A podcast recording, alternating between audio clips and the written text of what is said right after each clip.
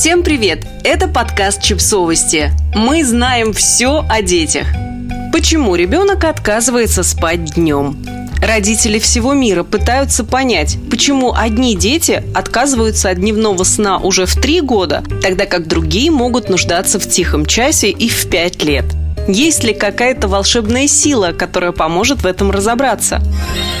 Ученые много лет занимаются вопросами детского сна, и недавно они провели новое исследование, в рамках которого как раз изучали отказ от дневного сна.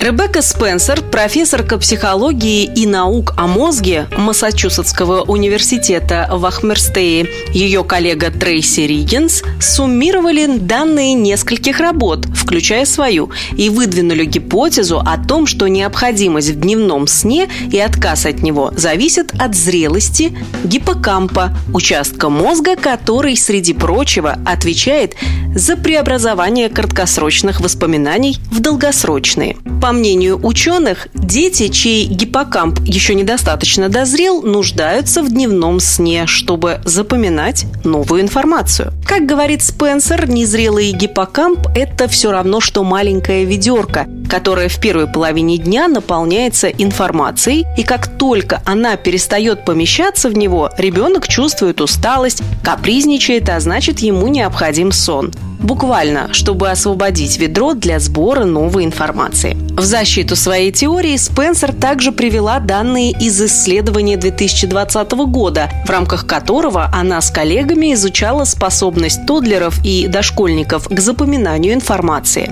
Ходе работы выяснилось, что дети, которые ложились спать после дневного чтения, запоминали сюжет сказки лучше, чем те, кто не спал.